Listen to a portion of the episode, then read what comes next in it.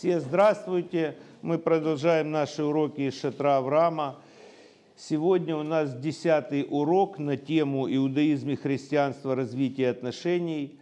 И мы сегодня поговорим на тему Машиах, кто он.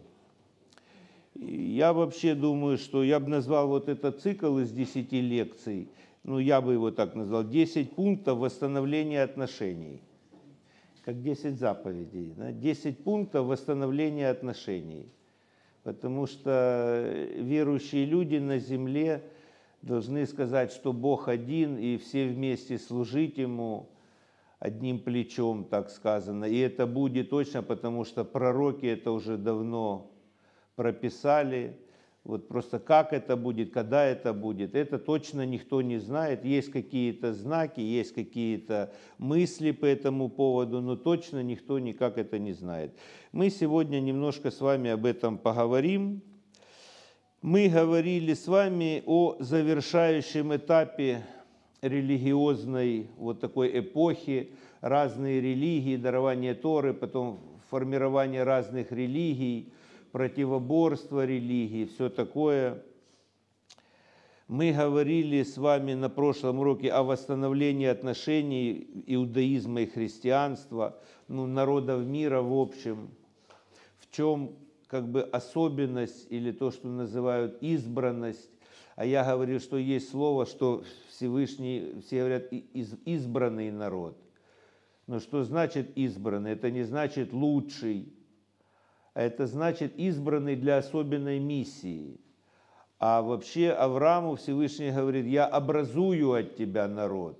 То есть создам от тебя, от твоего семени, да, от твоей семьи, создам особенный народ с особенной целью, с особенной миссией. И что это за миссия? Стать священниками, светочем для народов, да, принести знания о Боге, принести вот всю эту божественность, и раскрыть ее здесь на земле, этим будут заниматься твое потомство, твое поколение. И в этом избранность. И для евреев было дано более количество заповедей, чем для всех остальных. Ну, это то, о чем мы говорили. И как раз ключевым участником вот всей этой истории, как на завершающем ее моменте примирения, объединения, вот это восстановление божественного замысла здесь, в материальном мире, является вот как раз Машиах. Об этом много говорится. Но мы знаем, что, например, идея Машиаха, она изначально заложена в замысле Всевышнего. Вот есть комментарий на книгу Берейшит, там, где в самом начале написано, что когда Всевышний творил, Дух Божий парил над водой. И ну, по-русски трудно понять, как это. Во-первых, без комментариев, во-вторых, на иврите там надо почитать, как написано. То один из комментариев говорит так, что идея Машиаха, она пропитывала все мироздание над водой, потому что вода потом она пропитала все мироздание. Все мироздание, то есть идея вот спасителя, идея спасения, идея того, что добро преобладает над злом, но дается нелегким путем. Это вообще вся человеческая история. Вся человеческая история. И всегда ждали, сегодня ждут. Ждут того, кто поставит конец этому ну, как сказать, тому беспредельному сегодня, э, вот тому, что происходит сегодня в мире. Ну, немножко мы с вами сейчас об этом поговорим. Сразу хочу сказать, вот, ну, часто люди говорят, ну, для чего мне это надо? Мне бы самому как-то вот жить нормальненько, и то все остальное меня не интересует. Эти большие темы, народы, Машиах. Ну, я вам скажу такой пример. Вот у меня недавно интересный пример произошел, я вам расскажу. Зашел я в магазин перед Новым годом, вот этим, в Антошку. Мне надо там воду было взять для ребенка, ну, какие-то там памперсы. И я захожу, смотрю, очередь большая стоит. И я сразу, а со мной заходит мужчина, один в красной куртке. Я заметил по куртке вот такая необычная красная куртка. И я захожу, очередь увидел, я сразу пошел, занял очередь. Там мужчина стоит, ну их несколько очередей. Я говорю, вы меня запомните, мужчина, я буду за вами. Он, да, да, махнул, я вижу, он так махнул, не глядя на меня. Я думаю, забудет. Я ему говорю, вы меня хорошо запомнили? Потому что я уже предвидел концовку. Я говорю, вы мне хорошо запомнили? Он вот так уже посмотрел на меня с раздражением. Да, да. Я пошел, ходил, выбирал где-то минут 15. И потом я прихожу к очереди, и уже этот мужчина, я второй. А за ним стоит такой какой-то бородатый большой дядька. Я такой сразу говорю, мужчина, вы же меня помните? Он такой на меня, да, да и этому показывают, типа, тут смотрит, ну перед ним кто-то лезет. Я стал спокойненько, и вот я уже на кассе. А потом, пока у меня был один человек, пока он, я так посмотрел по сторонам и смотрю, там в третьей очереди, там каким-то тридцатым стоит тот мужик в красной куртке, который вместе со мной зашел. Да, а почему? А он пошел сразу скупляться, а потом пришел, а очередь еще выросла. Ну, вывод какой? Я предвидел ситуацию, просто сразу зашел и сразу увидел все процессы. А он нет, вот ему надо было вот что-то. И он дальше не видел. То есть сколько времени, он еще час будет стоять. Зашли мы вместе. Он еще час потеряет, чтобы просто сделать то же самое я. Чтобы просто... Я вышел, жене рассказал, говорю, смотри, вот, как, вот так вот и в жизни, говорю. Есть люди, которые через Тору, они видят все какие-то скрытые процессы, и они могут двигаться в ногу со временем, не теряя, не теряя, чтобы потом не говорить, ой, я тебя, ребенок, воспитал, и что ж из тебя такое выросло? Ну так ты, ты же смотри, в Торе есть, как написано, чему учить, как учить, как это делать. Там есть тонкости. Тогда ты, когда придешь, будет все гораздо проще и у детей, и у внуков. Почему? Тебе надо предвидеть ситуацию согласно написанного, не согласно того, как ты представляешь жизнь. Будешь просто пошляться по магазину и потеряешь кучу времени, и, как говорится, вот так. А я же не рассказал, выхожу вот эту идею, ну, как я ее понял. Она говорит, ну, ничего, зато он тоже по магазину погулял. Вот. Так и идея, почему я это говорю? Так и идея с Машехом. Раз был пропитана идея, это нам понимать надо хотя бы какие-то моменты, которые нам открыты, чтобы видеть даже себя в этом плане, чтобы как-то понимать, куда мир идет, как я могу, в каком-то направлении я могу здесь двигаться. И мы с вами говорили, что ну, будет инициатива от народов изучать откровение с первоисточника. Да, вот это вот место, то, что в пророке прописывали, что придут 10 из разноязычных народов, придут взять Иудея за цицит. Это что значит? Что в разных странах мира, разноязычных народах начнут появляться малые группы, которые примут вот это священство Израиля, святость Торы, вечность Торы, потому что взять за цицит, это значит захотят изучать из первоисточников Тору. Это не то, что прям им понравится вот еврейский нос – они примут дарование Торы из первоисточника, что евреи священный народ, и в Торе Израиля есть сила, которая преобразовывает этот мир. И они начинают это изучать. И потом эти группы, естественно, начнут расти, потому что сила Божья начнет действовать в жизни этих людей. Ну, Бог же не лицеприятен, Он дал Тору для всех, поэтому люди, которые это приняли, которые сказали, в их жизни начнутся перемены и в душе, и, и в голове, и кругом. Они начнут видеть все через призму того, что Всевышний открыл нам. Что такое откровение? Это Он открыл нам свои тайны, открыл свою мудрость, открыл свои законы, которые люди прекрасненько научились попирать. Также, особенно законную ее часть. Так, и мы как раз вот,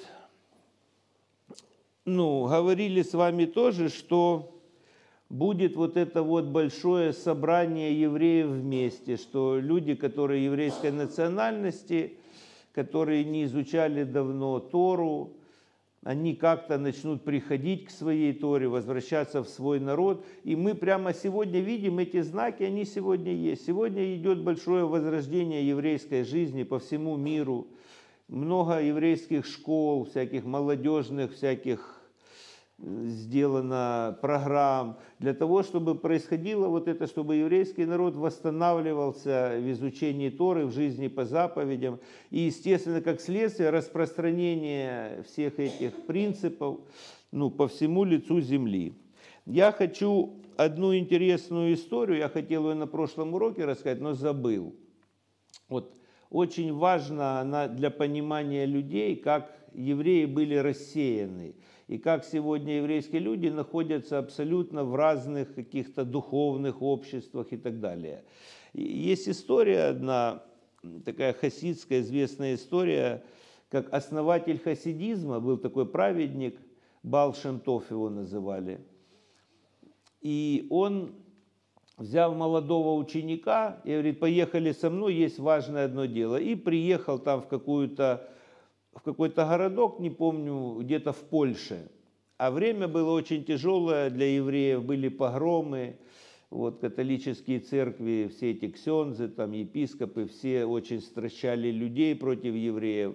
Они не побоялись, приехали туда, пришли в один еврейский дом, им открыл один еврей, он узнал Балшемтов, это большой праведник, он со своим учеником зашел, и тот говорит, тихо, тихо, вы как вы сюда проникли, сегодня такой день тяжелый, сегодня ночью ожидаются еврейские погромы.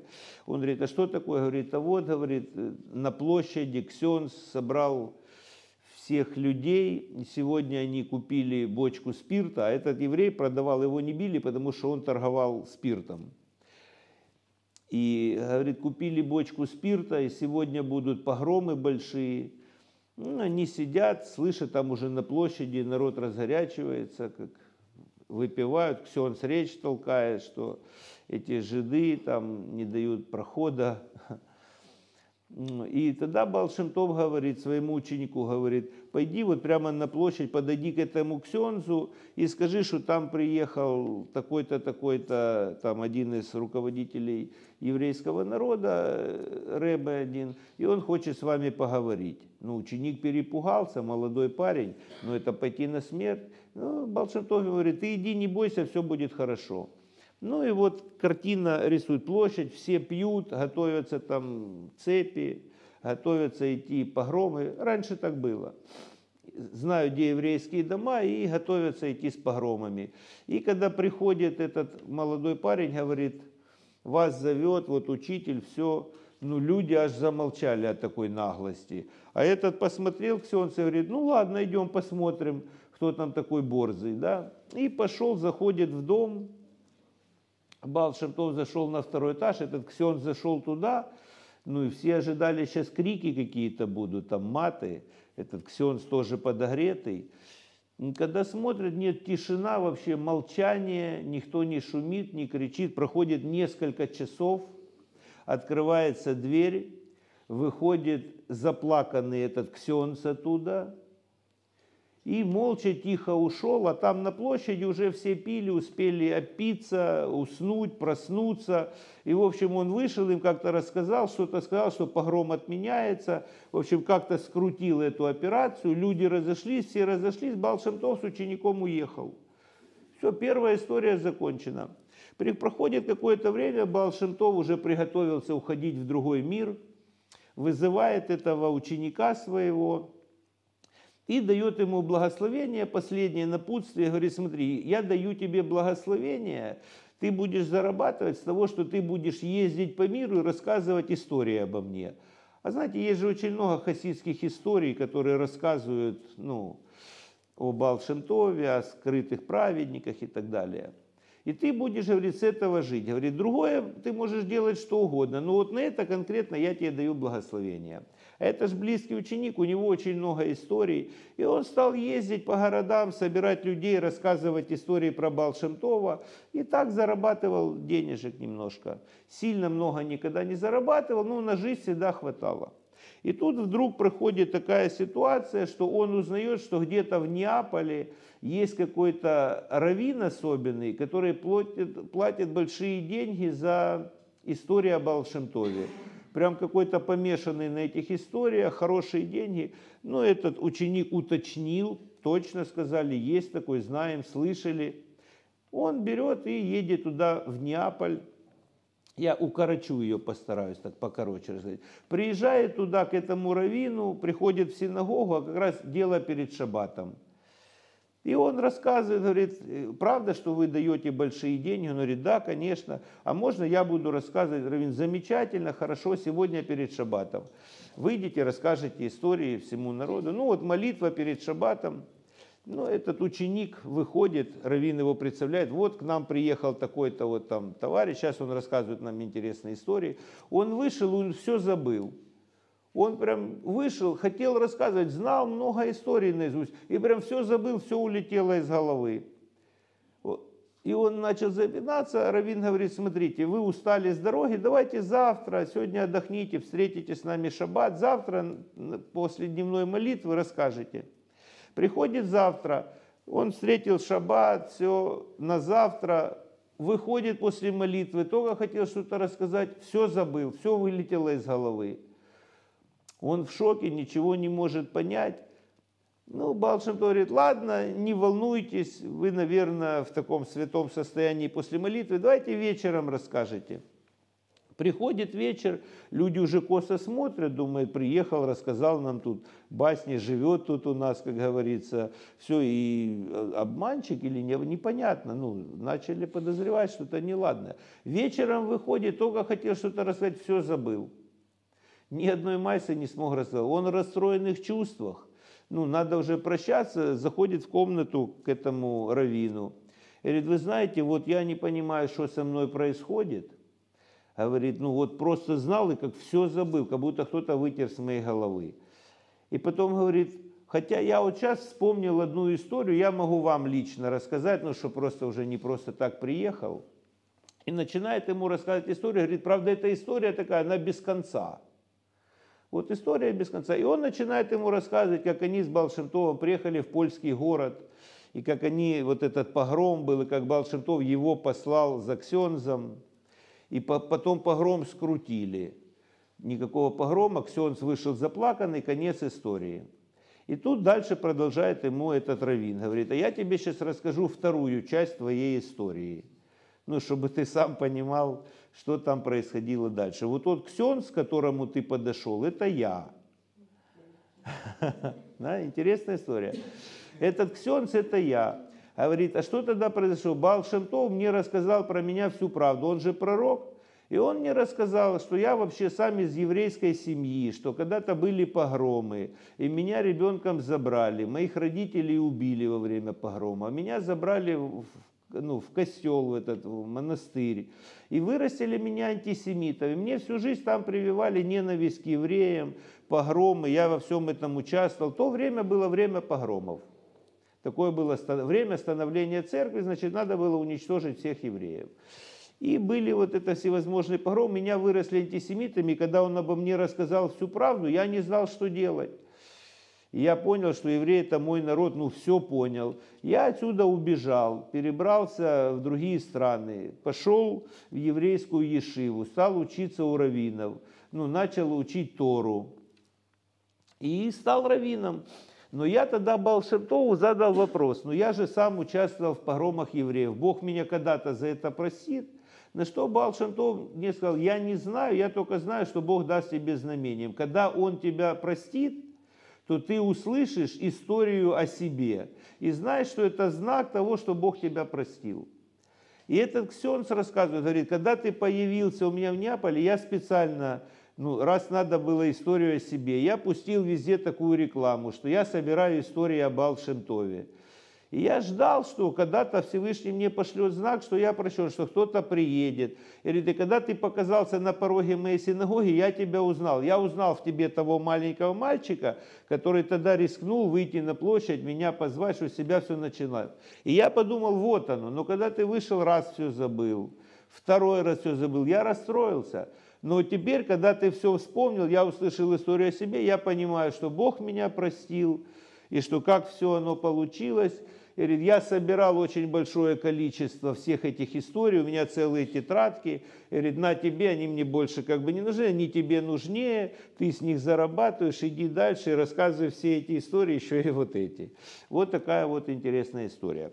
О чем эта история? Это глубокая история о рассеянии еврейского народа. Представьте, за две тысячи лет, ну, учитывая все эти погромы, гонения и просто другие, даже вот советские времена уже менее примитивные, но тоже были погромы, то весь еврейский народ, он рассеян по всему лицу земли.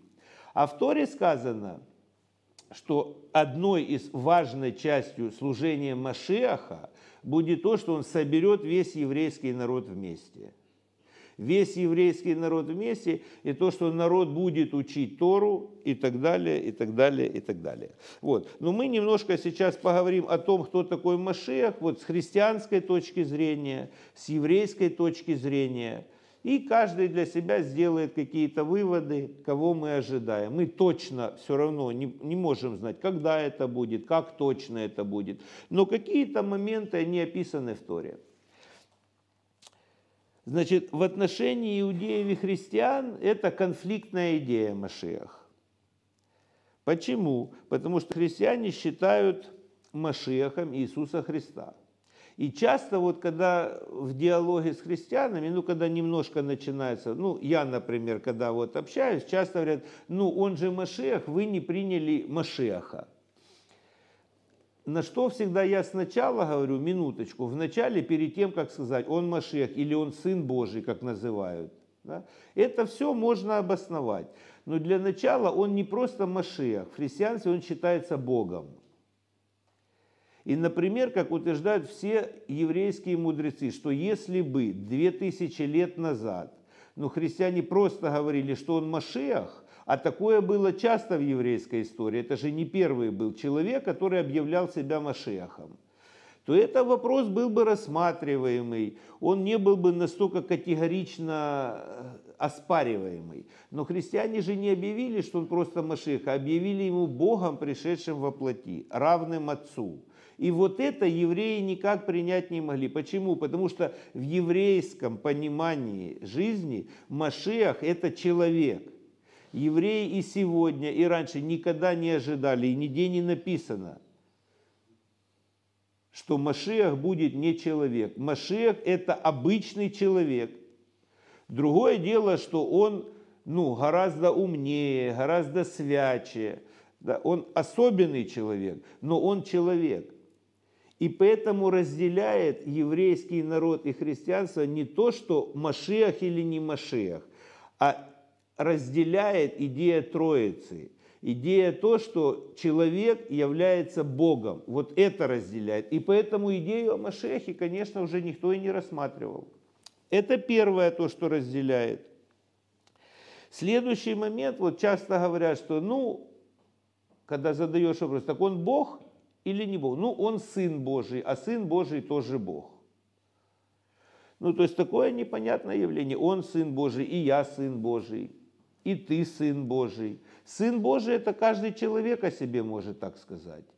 Другое дело, как дети есть. Да? Есть дети шаловливые, а есть дети примерные. Есть разного воспитания дети – есть там какие-то особо одаренные гении, гениальные дети. Есть разные дети. Но и то, и то это все дети. И так же, как сказано об Израиле. Об Израиле сказано «первенец мой Израиль». Вот если в семье, любая семья, мы можем также представить семья, где Бог папа. И в этой семье есть первенец, это Израиль. А есть остальные дети, то есть остальные люди, которые принимают его как Бога. И таким образом, получается, каждый человек может сказать тебе, я сын Божий. И внуков у него нет. И даже наши дети, они тоже, я тоже сын Божий. Потому что все люди, они дети Бога а Израиль как бы первенец, да, старший сын называется. Это то, что и сказали вот католические священники, то, о чем мы говорили на прошлом уроке, что в каждом христианине сидит еврей, и что еврей является старшим братом. Это ж не просто абстрактное выражение, это как раз по Танаху, это так, как и есть. Потому что первенец – это старший брат. Который помощник отцу и наводит дисциплину в семье. Тут можно понять, почему Всевышний истребил первенцев Египта. Потому что они тоже помогали папам, но помогали плохо, помогали унижать евреев. Поэтому были наказаны. Ну, на первенце, да, лежит какая-то определенная, это и есть избрание, быть священниками, принести духовную вот эту святость в этот мир другим детям. Ну, это если образно об этом говорить. И мы можем увидеть, что Иисус так и говорил, молитесь так, Отец Небесный. Он же людям говорил, молитесь, Отец Небесный, то есть, значит, вы дети, а Он папа.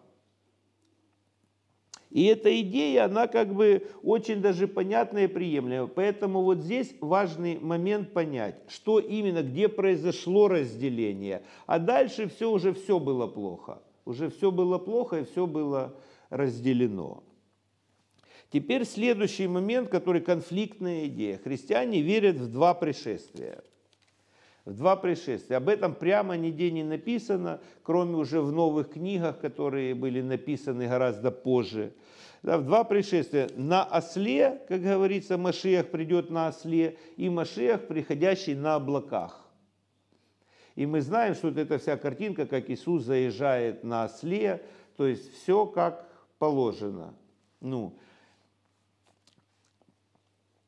Но если глубже посмотреть, например, слова того же Иисуса, например, там написано, что вот здесь есть все вы, стоящие здесь, увидите Сына Человеческого, грядущего на облаках. Вы увидите Сына, все стоящие здесь. То есть он обращается к людям, которые там стоят перед Ним, ученикам. И что имеется в виду? Что вот вы все стоящие здесь, не другие поколения. То есть это будет вот-вот скоро. Но прошло уже две тысячи лет. И мы не видим, чтобы Машех пришел на облаках. То есть есть какие-то образные выражения, которые не в прямой речи. Потом, например, сказано, ну, есть такая история, что во время наказания, что будут наказания, что какие-то знаки будут, знамения пришествия вот, раскрытия Машеха, скажем так. И какие будут знаки? Будут войны, будут моры, будут вот эти эпидемии всякие. То есть не просто, не, не простое время будет на земле, потому что люди жестоковыйные. И они не хотят сознательно, когда у них все хорошо, они не хотят сознательно поднять глаза на высоту небес и сказать, что есть Творец, есть воля Всевышнего, а мы, люди, должны эту волю соблюдать это наша обязанность не просто хочу, не хочу, а волю, законы Всевышнего мы должны соблюдать на этой земле. Это его земля, и он царствует на этой земле, он хозяин этой земли, он управляет этой землей. И поэтому эти все моменты, которые мы сегодня с вами видим, они всегда были, они уже 2000 лет продолжаются. Но сегодня какая-то агрессивная стадия. Например, мы можем замечать, что такое идет, как коронавирус, чтобы прям всю землю это захватило, чтобы вся земля ходила в масках. Вы такое когда-нибудь видели? Такого не было. Посмотрите сегодня эти военные конфликты. Не успели тут в Украине, тут уже Казахстан, тут Ливия, тут Афганистан. Просто какие-то вообще, ну, это все как-то ускоряется. И это все знаки прописаны в Танахе, что так будет перед раскрытием Машеха что вначале придут наказания, а потом придет человек как освободитель от этого всего. И народы устанут, они захотят примириться, но им надо будет, чтобы кто-то это возглавил и объяснил, как это можно сделать. И что мы тут можем увидеть? В чем вот эта вот разница, что в христианстве как бы все материальное, оно выражено как бы супердуховными такими супердуховными величинами, что во время наказания церковь заберут на небеса. А тут всех будут убивать, всех, всех атеистов, евреев в том числе, мусульман тоже, всех тут будут это, а церковь заберут на небесах. Чудесным образом восхитят, и они там будут сидеть. Но это такие вот доктрины. В это еврейские люди не верят абсолютно не верят. Почему? Потому что, как мы говорили, одну из тем, закон и благодать. Когда сказали, что церковь она отделена от государства, это само по себе утопия. Это утопия, почему? А что это тогда за кружок? Тора дана была для чего? В Торе были прописаны законы. Поставьте справедливых судей.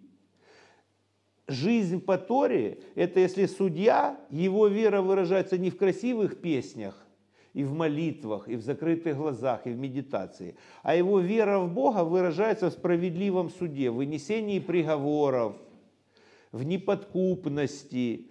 В этом вера. Как можно откровение Бога оторвать от государства? А что тогда петь красиво, молиться, просить все время что-то? Ну в чем тогда выражается эта вера? И в этом разный момент. Евреи не собираются на небеса, что их кто-то восхитит. Нет, придется здесь делать все здесь, на земле, по обстоятельствам. Мы не знаем, как это будет. Где-то будут обратно гонения. Вот сейчас есть вспышки обратно антисемитизма в разных странах. Где-то еще как-то. Мы не знаем, как это будет. Есть какие-то знаки, как это будет, но это будет происходить здесь, на земле. В этом разница подходов. Поэтому евреи верят в какого Машеха? Что он раскроется в определенное Богом время, которое никто не знает. Так написано. Никто не знает, когда это время будет. А почему никто не знает? А все очень просто, потому что это зависит от нас с вами. Часто люди говорят, вот пророки же говорили, значит будет. Минуточку, вот пророчество для чего дано? Люди путают пророчество и проклятие. Пророчество это не проклятие. Пророчество дано как идея предупреждения. Поэтому мы можем пророчество или оно да сбудется в плохой форме, или мы можем отменить плохую форму этого пророчества. Как было, например, в городе Нинвей. Ведь пророк Йона туда пришел и говорит, вам конец вашему городу, но они же раскаялись и конца не было. И Йона даже по этому поводу там огорчался. Помните, что Всевышний отменил приговор. Так и тут. Мы сегодня, никто не может сказать, как это будет, потому что это зависит от выбора людей насколько быстро люди будут принимать божественную волю, насколько быстро люди поумнеют, насколько будут понимать, что происходит. Это зависит от этого, поэтому никто не может сказать точно, когда это будет. Знаете, сколько раз в истории ставили конкретную точную дату? То Ванга, там, то другие там люди какие-то, что-то они какие-то даты, все к этому готовились, конец света. Сколько раз это уже было? Но в еврейской традиции того нет. Поэтому кто такой Машех? Это правитель. Правитель, два, как бы, два качества в одном человеке. Он как бы правитель, как царь, президент, администратор – и он же, как священник, как знающий Тору человек. И поэтому он объединит все это одно, он восстановит откровение Бога, то, для чего оно было дано. Что вот эта Тора и святость наполнит и экономику, и политику, и социальную сферу, и все-все-все, все, чем мы живем. И тогда, скорее всего, опустеют вот эти все дома, там, где люди собираются, ну, я утрирую немножко, но это все очень видоизменится, потому что это мало собираться где-то отдельно, это сегодня люди вынуждены так делать, потому что общественное невосприятие, но это будет все меняться. И поэтому, понимая этот вектор, мы можем видеть, как мы можем сами принимать в этом участие или даже приближать этот момент приближать этот момент. Как один мой друг хорошо сказал, например, если ты ожидаешь роды жены, то ты что делаешь? Просто ждешь или ты покупаешь кроватку, покупаешь коляску, покупаешь одеялко, соски покупаешь. Ты готовишься к этому моменту. Ты не пассивный участник, ты тоже что-то делаешь. Мы, понимая желание Всевышнего, понимая, куда идет вся эта духовная направленность, мы сегодня можем каждый понемножечку что-то добавить свет в этот мир, правильно же? Не просто быть пассивными участниками. Вот почему мы это все изучаем и для чего нам это надо. Также мы видим, что, что будет вот такое яркое разделение, очевидное такое, на праведных и грешных людей. Уже не на религии люди будут делиться. Придет время, когда будет видно, где люди нечестивые, жестоковыйные, которые вот как фараон будут противостоять Богу до конца и будут уничтожены. И будут люди праведные, которые будут, вот так и написано, что и будет, как было во время египетских казней – что у кого-то было наказание, а у кого-то, наоборот, было избавление и дорога в что-то светлое будущее. Вот точно так же будут происходить вот эти времена, которые называются преддверие, или как называют поступ Машеха. Это те времена, в которых мы живем с вами сегодня. Так считают все еврейские мудрецы. И какие-то знаки, знамения, которые прописаны, вот могу их просто так немножко вспомнить, что Машех – это человек, большая часть еврейских мудрецов считает, что он приходит один раз, что вот это двойное пришествие Машеха – это больше христианская идея. Он приходит один раз, нигде не написано, это так сказали, что он приходит один раз, потом умер, воскрес, потом обратно он же пришел. То есть это не верят так еврейские люди. Этого нету в Торе, этого нет в Танахе, этого никогда не говорили еврейские пророки. Это так сформулировали еврейский Танах греческие люди. Они, наверное, лучше знают, о чем говорили еврейские пророки. Ну, я немножко сейчас утрирую. Но еврейские люди так не верят. Значит, верят, что Машех объединит евреев в земле Израиля. Вот соберутся рассеянные. Что евреи начнут жить по Торе. Не просто как попало, а что все евреи, они со временем начнут жить по Торе. Ну, изучать Тору, жить по Торе, соблюдать заповеди Торы, что построят храм в Израиле. И этот храм будет культовое место, которое объединит в вере в единого Бога все народы. Ну, культовое место, да?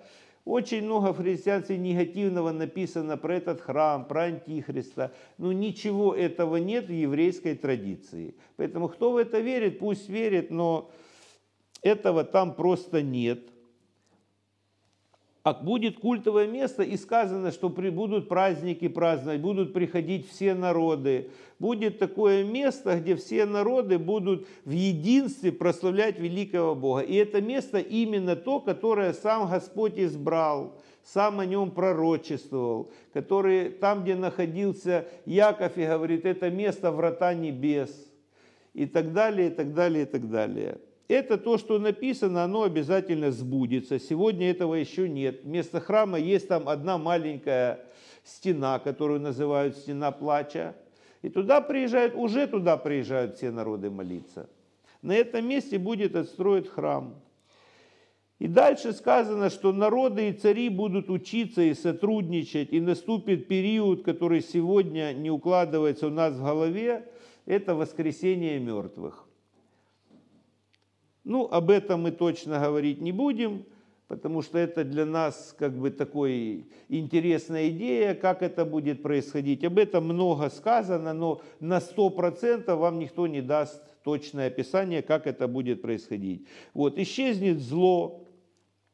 Другими словами, Эдемский сад вернется сюда на землю. То есть мы сами разрушили этот Эдемский сад, мы сами этот Эдемский сад сюда и вернем. Я хочу вот прочитать слова Ребе. Слова Ребе. Интересно, как он ну, описал вот все вот это в двух словах. Вот я просто цитату прочитаю. Они изгнали Бога, то есть люди. Ну, такие, как мы с вами, только те, которые тогда жили. Они изгнали Бога. Они объявили Его слишком совершенным для нашего мира – они решили, что он не принадлежит обыкновенному повседневному ходу событий. То есть, смотрите, как что-то кушать нету, пить нету. Господи, дай пить и кушать. А? Тут сказано, но они решили, что он слишком святой и отдаленный, чтобы заниматься обыденными человеческими делами. Таким образом, они выдворили его из сада в царство молитв, медитации, в святилище, в уединенные кельи отшельников – Отправив Бога в изгнание, они оставили его создание в холодной темнице. То есть нас, людей, сказали, нам вот в этом Бог не нужен. Бог где-то там, в кельях, в медитациях, в молитвах. Он просит Всевышний, верните меня в мой сад, туда, где я пребывал в начале. Вот такая вот история. Он просит, и поэтому все, о чем мы говорим, все, то, что будет делать Машех, то, что сегодня делают все знающие, верующие люди, которые стараются выполнять, приближать это, да, это вернуть Всевышнего в обыденную жизнь, не на облака уйти, не туда переселиться, а сюда вот, что мы кушаем каждый день, с кем мы спим каждый день, с кем мы детей рожаем, как мы их воспитываем, где мы в армии служим, кого мы судим, как мы судим, какие есть. Вот сюда, вот это вот божественное. Вот это вот божественное. Теперь последний вопрос. Как эта идея будущего может повлиять на меня сегодня? то, как мы уже, в принципе, и сказали, что начни делать по своим возможностям, по своим способностям, приближать этот момент сегодня. Во-первых, сам изучай Тору, живи согласно заповеди, меняй свой внутренний мир и влияй на ближнее окружение, возлюби ближнего. У тебя хватает силы повлиять еще на кого-то, расширяй спектр своего действия нехорошо расширять до такой степени, что разрушить, как часто бывает. Человек бежит всех спасать, а потом оглянулся, он разрушил все, что у него внутри. Его дети не верят в его веру. Его ближние считают его идиотом и правильно считают. Потому что должна быть какая-то гармония. Но должна быть какая-то последовательность, должна быть здравость в Торе. И в Торе все прописано, Всевышний дал нам все эти моменты. И когда ты начинаешь с удовольствием, то ты увидишь благо в своей жизни. И часто люди задают меркантильный вопрос, ну зачем мне вот это вот другие люди, мне хоть бы с собой разобраться. Это вопрос, это вопрос интересный. Я вам пример расскажу. Как мудрецы говорят, что у Всевышнего есть три кассы. Три кассы, с которых он финансирует любого человека. Заинтересованы? Три кассы. Первая касса находится, с нее выделяются средства и благословения, когда человек раскрывает вложенный в него внутренний потенциал. Ведь человек, душа сюда пришла с определенным заданием, с определенными качествами, но все это в сокрытом состоянии. Мы должны эти качества раскрыть, эти таланты раскрыть в себе раскрыть, почему реализация себя является потребностью человека. Человек, не реализовавший себя, свой внутренний потенциал, заложенный в него, он всегда чувствует себя очень, ну, немножко мицраем, скованно чувствует себя, не раскрывшим свое, все свои способности и дарования. Это первая касса, когда человек раскрывает все вот эти качества, вот то, что мы говорим, семь качеств, да, символ светильника, семицвечник, от одной же, это, это душа, но она имеет там семь качеств. И раскрытие каждого качества внутри себя, каких-то талантов, каких-то дорог, какое-то образование. Это все в совокупности. Это первая касса. Вторая касса, когда, когда человек находит свое партнерство в мироздании, он находит место, где все эти дары и таланты он может распространять на благо другим людям, среди которых он находится. Это вторая касса. Понятна эта идея? А третья особенная касса – это когда человек выполняет не просто, а он выполняет еще и божественное поручение Всевышнего, которое не ему лично надо, а которое есть божественная воля. И когда человек выходит за рамки самого себя, любимого только, а начинает еще и распространять вот это божественное поручение, помогать другим, нести свет – не быть безразличным к окружающим людям. И делает это потому, что это есть желание Всевышнего. И тогда Всевышний говорит, а, так это ж мой партнер, этот человек делает то, что я хочу. И тогда открывается третья касса, ему достается еще из третьей кассы благословение от Бога. А это и защита, и помощь, и милосердие, запятая, запятая, и так далее, и так далее, и так далее, и так далее. Об этом надо подумать, надо понять, как это можно все применить. Например, есть две большие такие линии, вот как говорил пророк Ишаягу, говорит, есть обширное поле, надо на нем работать. Ну, как у Всевышнего, да, есть у него замысел, вот, верните меня в мой сад и, и сделайте на земле сад Эдем, чтобы мы, как, как все начиналось, восстановите все, чтобы так и жили люди на земле. И это задание. И когда человек принимает в этом участие, в этом обширном поле, он говорит, все валы и ослы, возделывающие это поле, будут кушать корм соленый, велом очищенный. Что такое валы? Валы – это те, кто пашет поле. Это прообраз бизнесменов, это прообраз людей, которые дают деньги на то, чтобы распространялись идеи Торы ну, шире, дальше. Для этого всегда нужны деньги. Это валы. Кто такие ослы? Те, которые дают духовные знания, это учителя. Сказано осел, это Иссахар, осел костистый, колено Иссахара, это были мудрецы Торы. Поэтому ты можешь распространять учение, знания о Боге, ты можешь помогать финансово, как людям в отдельности, так программы какие-то, которые на распространение этого света.